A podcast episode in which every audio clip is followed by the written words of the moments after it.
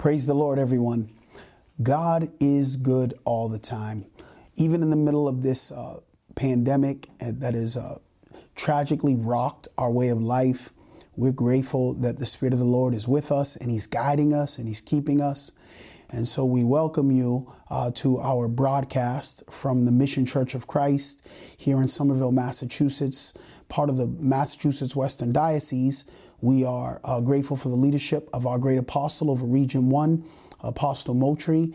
And uh, God has been blessing us and keeping us here. We're praying that the Lord would cover all of us here and keep us uh, safe in these times of trouble. Join us as we bow our heads for a word of prayer before we begin our Bible study on this Tuesday. Uh, bow your heads and pray with us at home. Father, we are grateful. We bless your wonderful and your mighty in your matchless name, that name of Jesus Christ. Lord, we are privileged to be able to serve you in the kingdom. It is our desire, God, to minister to those that are in the kingdom and to evangelize those that are without. We pray, God, that your spirit would help us, Lord, to perform this great task. We thank you for those that are sacrificing their time, God, and putting their hand to the plow in this technical ministry. We ask your guidance and your blessing upon them. We thank you, Father, for the word that stabilizes all of our thinking as Christians. We thank you for the foundation of Calvary. It is our prayer and our desire that you would be blessed and that we would be able to bless others. We pray your blessings in your mighty and matchless name. We ask that you would heal our land, O God, and we ask that you would bless those that are currently struggling under the hand of this great affliction. Let your will be done, but continue, God, to heal and to bless and to cover. We're asking for restoration that we might worship you again in spirit and in truth. Have your way. We love you and we thank you. In your mighty and matchless name, the name of Jesus Christ. Amen and amen. God bless you. We wanted to share with you a word. Uh, we have sent out an email. We sent out an email earlier reminding everyone that we would have our broadcast and our Bible study tonight. Uh, traditionally, um, uh, since January, we've been having our Bible study, and we're looking for the Lord to bless. Uh, we're moving away from our, our topical study. We've been studying worship and prayer and fellowship. But in this uh, time of pandemic, the Lord has given us another word. We want to talk about being a Christian witness. And so we, we have a handout, and you're welcome to open up the handout in the email that has come out from the Mission Church of Christ. And you can just follow along with the scriptures as we move forward. Our first scripture in understanding the power of a Christian witness comes from Matthew chapter 7, verse 20. It is important that the church during this time stand up and continue to do the work that God has called her to do. Although we've uh, been met with some um, unforeseen circumstances, the church is here to prevail, and we too bear the burden of not being able to congregate together and come together and work out some of the issues and the um, and some of the the struggles and challenges of worship and fellowship. And so we're looking for the Lord to give us some direction here. Uh, topic is understanding the power of a Christian witness. Matthew chapter 7 verse 20 reads, Wherefore by their fruits ye shall know them. Now, in verse 20, whenever the Bible makes reference to fruit, then that means there was a process before the fruit was produced. The process is in sowing, and the process requires reaping. The fruit is uh, an example. It is a, it is the result of our labor. So it's really important when we read the scriptures and see that there is fruit involved in the manifestation of the purpose of the scriptures that we recognize that there was a process before that. So I want to just leave this thought with you very quickly, and that is God will never put you in a circumstance where He hasn't already seeded your heart and your mind with the, the seed to produce the fruit in the season that it is needed. God does not catch up to us. His grace is prevenient. It means He has blessed us before the process has even started. So, Matthew chapter 7, verse 20, it tells us, Not everyone that saith unto me, Lord, Lord, shall enter into the kingdom of heaven, but he that doeth the will of my Father which is in heaven. So, here, Jesus Christ is making reference. He's saying, You can produce whatever it is you produce in the time of trouble, but I'm looking for the fruit from the seed that I've already put in you so that it can be a blessing in the kingdom in the time in which I need it. So we're not here to be reactionary. We're here to be visionary. We as Christians understand that sin causes problems in our world. In the last days, perilous times shall come. So we're not here caught off guard, as many of the young people say. The church is prepared to do what the church does, not because of our own ingenuity, but because the Spirit of the Lord has prepared us to minister in this moment. We have another scripture coming from Matthew chapter 26, verse 39. Jesus went a little farther and fell on his face and prayed, O my Father, if it be possible, let this cup pass from me. Nevertheless, not as I will, but as thou will. Again, Jesus is demonstrating to us he understood his purpose. He understood that there would be challenges, both natural, emotional, psychological, sociological, these challenges would present themselves, and many of them would present themselves in the way of temptation. And so instead of Jesus justifying all of his connections to the flesh and justifying the struggles and the issues that were going on in his contemporary circumstances, he remembered why he was born in the first place. This is why, as children of God, we have to acknowledge and celebrate being born of water and of spirit. Being born again is our essential purpose, not the birth that comes out of our life our natural life, the birth that comes out of our spiritual life. We've been born again. So let us get to uh, the first point of this Bible study, and that is our likeness to God is identified through willpower. Jesus Christ has spoken to us, and he said he had to submit his human will to the will that God had given him as Lord and Savior. Jesus and God are one, but he was fully man and he was fully God. And so his human nature challenged his spiritual nature. And in this moment, he had to submit himself to the spiritual nature. Our likeness to God is identified through willpower. Man is nature, man is spirit. So we cannot pretend that just because we're saved, we no longer struggle with the issues that are in our human nature. That is hyper spiritual. There will be times when you are challenged, and when you are challenged, your character will be represented. That character, you know, they always say this as a coach. I used to tell some of the guys that competed for me character is never built by going through adversity. Character is only displayed. You prepare yourself before you meet the challenge or the competition. It's not practice that makes perfect, it's perfect practice that makes perfect. So when we chase the perfect law of liberty and try to build a relationship with a perfect God, we end up improving the quality and the character of our human nature.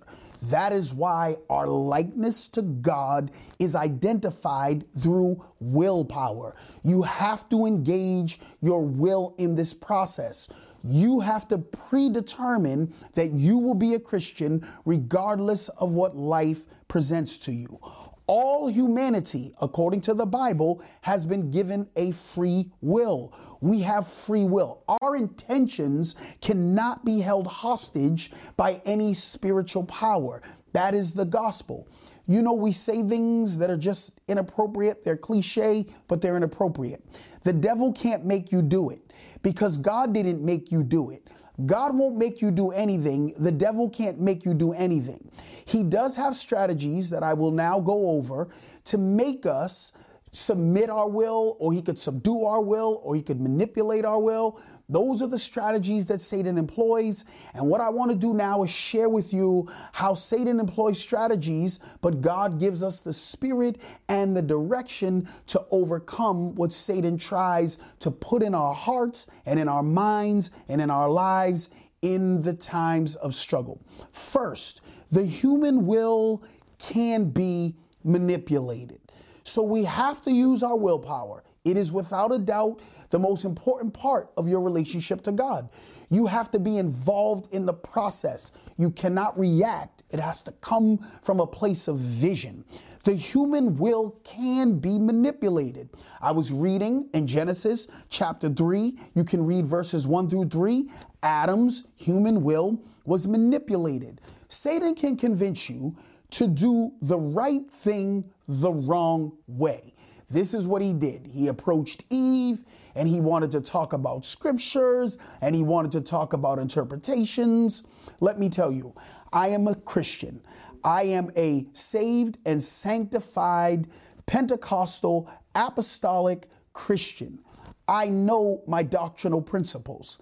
I know my doctrinal beliefs. I know the teaching of the apostles that is established upon the word of Jesus Christ himself. I don't want to debate with people that have their own principles in their own religion. That is not a healthy thing to do. If you continue to engage in unwise conversations with people that are experts in their religion, it has the potential to manipulate your faith. Paul said, don't engage in these unlearned genealogies. Know what you believe, live by your faithful position, and serve God. It's not it's not healthy to continue to get engaged with end time prophecies that are not based on your religion. It's not healthy to get engaged in prayers because you're in a position of fear and now you're starting to think about what other people are saying and doing. These are not healthy practices. Satan was able to manipulate Eve's will, and Eve took her ideas back to Adam and Adam fell in sin. The human will can be manipulated. The human will can also be broken. We were reading again in Genesis about Esau. Genesis chapter 25, verses 29 through 34. Esau, he quit in the spirit of doubt. And let me tell you right now, God's greatest pleasure is to be believed. God's greatest hurt is to be doubted. Don't ever doubt the Lord. Don't ever cast away your confidence, and you have to maintain your faith. And when we read this scripture, remember, Paul even brought this up again. He said, Esau, God hated, but Jacob, he loved. Why is that? Because the will can be broken. You can go through circumstances. Your flesh can be pushed to its limits. Life can seem to be closing in on you.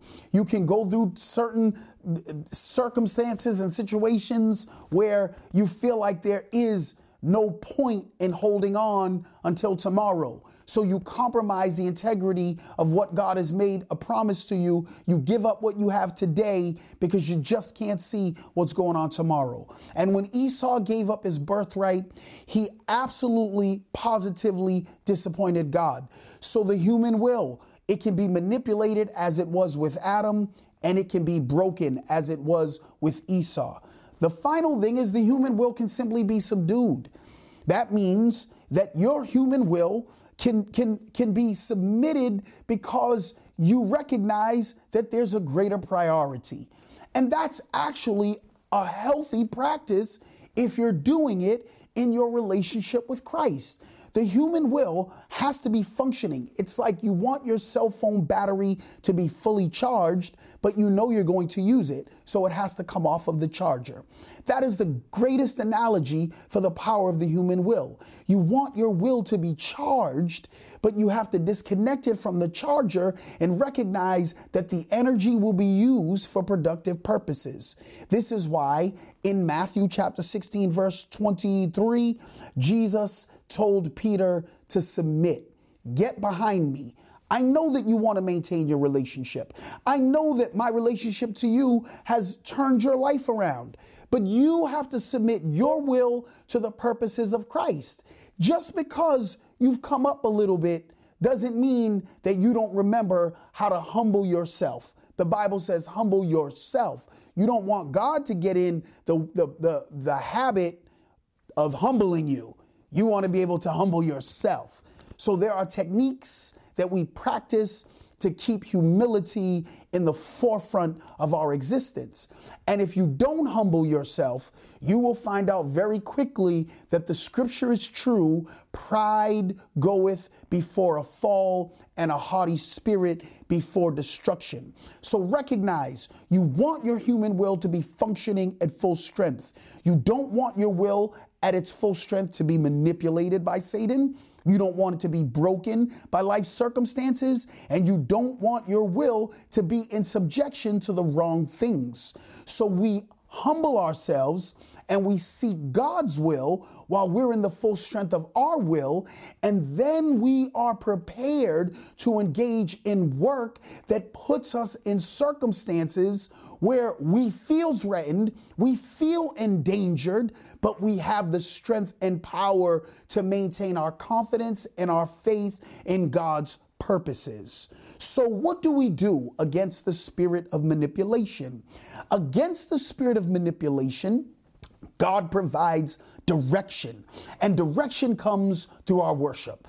Direction is the reason why we assemble and practice the humiliation that goes along with this human life. We are, in essence, presenting ourselves as living sacrifices through the act of worship.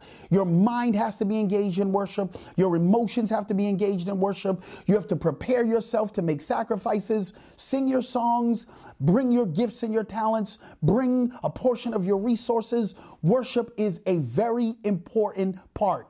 People say things in these last and evil days you can worship God the way that you want to worship God. You don't need a church. You do need the Bible, and the Bible emphasizes the power of the church. I'll read it to you in John chapter 14, verse 21. Jesus said, He that hath my commandments and keepeth them, he it is that loveth me. He that loveth me shall be loved of my Father, and I will love him and will manifest myself to him. You have to keep God's commandments. Follow the directions that God has placed in the scriptures. Study to show thyself, thyself approved. You have to know what God wants for Christians before you get in trouble, before you get challenged. You should already know what your visionary aspect is. So, against manipulation, God gives direction. It's hard for a worshiping Christian to be deceived. I love going to church and getting convicted. I've sat up under messages that have turned my thinking around. On the outside, I look just fine, but I thank God for a word that is sharper than two-edged sword, that divides my thoughts from my intents. It, it, it cuts me, it gets into the matters of my heart and reminds me that I didn't get here by my will. I didn't get here by my strength. If it had not been for the Lord who was on my side, where would I be? Against the spirit of brokenness. So when God has commissioned you to move forward, you don't have to be manipulated if you practice good worship and follow his directions. Against the spirit of brokenness, God gives us hope. That is why Christians, the Bible says, should never be without hope. If we lose our hope, we are most, we are most miserable of all men. We should never be without hope. Christians, how many times did Paul say it? He said, pray without ceasing. He said, quit you like men. In other words, stand strong and fight to the end. Your fight starts on your knees in prayer. In everything, by prayer and supplication, make your requests known unto God. So when you feel like you're being broken, you have to put your hope in God, your hope in your relationship to your Creator. He would have never saved you and commissioned you to work in this world if He didn't give you the seed that is going to allow you to be successful in your season. Jesus, God told Adam in the beginning, He said, Your seed will bruise the serpent's head. I've already put in you the ability to crush Satan's plans in this world and in your life. You have to believe against your troubles and have hope in Christ. Hebrews chapter 7, verse 19. For the law made nothing perfect. The law doesn't, didn't describe your ability to function at high levels. We're not living in the spirit of legalism. You can't make me do something that makes me holy. That's not how it works. My hope is built on nothing less than Jesus' love and righteousness, his blood and righteousness, Calvary and righteousness. I'm not trusting the sweetest frame, but wholly lean on Jesus' name. So Hebrews chapter 7, 19, the law doesn't make us perfect. It just shows us that we always need a savior. We always need a word. We always need to engage our will in the process of improvement and demonstration. But the bringing in of a better hope did by which we draw nigh to God. So Hebrews chapter 7 is telling us when you need hope, stay with your hope, put your hope in Christ, stay prayerful and your relationship your relationship to God even in the midst of your troubles, the gravity of what you're going through will draw you into a closer relationship with Christ. So against the spirit of manipulation, we have direction to our worship. Against the spirit of brokenness, we have hope. Against the spirit of subjugation, against the spirit of the world that seeks to subdue us, to take away our energy, to have us focus on things that are not Christ like. The Bible tells us we must practice obedience. Obedience is practical holiness. Romans chapter 6 Know ye not that to whom ye yield yourselves servants to obey, his servants ye are to whom ye obey, whether of sin unto death or of obedience unto righteousness. The will cannot be deactivated. We always want something. You have to be able to convert convert your wants into willpower. And if you want to please God, you have to practice holiness. The Bible says without holiness, no one can see the character of God in this world. Practice holiness. Practice the act of separating yourselves from things that are sinful. You have to read your Bible. Jesus said, I'll be your God and you will be my people. He said there has to be a distinction between what goes on in darkness and what goes on in light. We are at the forefront of this Christianity in the 21st century. I want to be holy. I can't have things that are going on in the world the problems that are going on in the world, the deceptions that are going on in the world, and the things that are just flat out sin. I cannot have these things functioning in my life and trying to make some type of compromise between my relationship in Christ and my relationship with the world. The truth is that my relationship with Christ is going to cause me to separate myself from the world. Christians have a behavior. The Bible outlines that behavior as clear as day. We don't have time to go through every act of holiness, but I will tell you this Christians are baptized in the name of Jesus Christ for the remission of their sins. Christians have been baptized in water and spirit. We believe in the infilling of the Holy Spirit with the evidence of speaking in other tongues. We believe that when God grants you his spirit and has seated you with his purpose and vision, that he will then connect you to the kingdom and to the body of Christ. And your relationship with the body of Christ has to be fueled by your willpower. We will go through challenges. We will go through circumstances. We will go through many afflictions. But I heard what the psalmist said our God will deliver us out of them all. Obey what the Lord Jesus Christ has put into these scriptures. Obey those that have the rule over you. Even in this time of crisis, it is our prayer that every Christian is obeying the ordinances of our government, of our state.